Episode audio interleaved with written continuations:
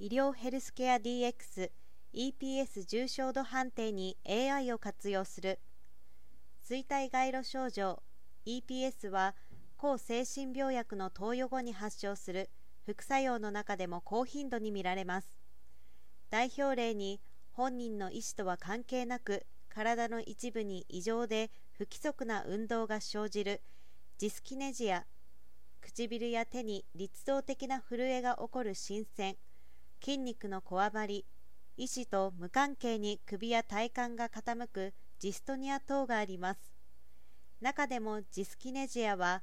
抗精神病薬を服用中の患者の20から30%に出現するとされ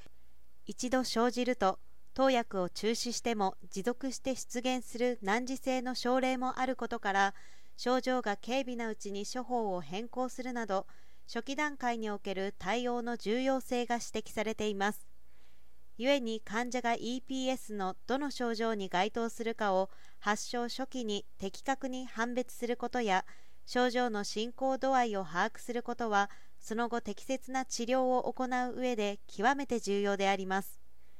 EPS の各症状を発見するためには家族やケアマネージャーなど患者の身近な人物が早期に気づいて医師の診断を仰ぐことが肝要だが現状一般の人が発症を見極めることは難しいです。それが早期発見を妨げる要因になっているということです。ISID と名古屋大学は4月26日 EPS の早期発見早期治療の実現に向け AI を活用した EPS 重症度判定の共同研究を開始したことを発表しました。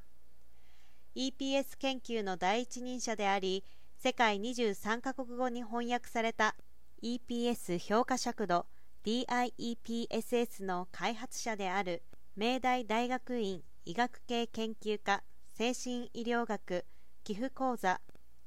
稲田俊也特任教授の研究総括のもと患者の顔動画を用いて EPS の重症度判定を行う AI モデルを共同開発します。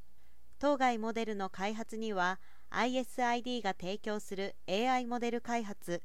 運用自動化ソリューションオプタ PF を活用します。今回の共同研究を通じて両者はライフサイエンスヘルスケア分野における新たな仕組みづくりを目指します。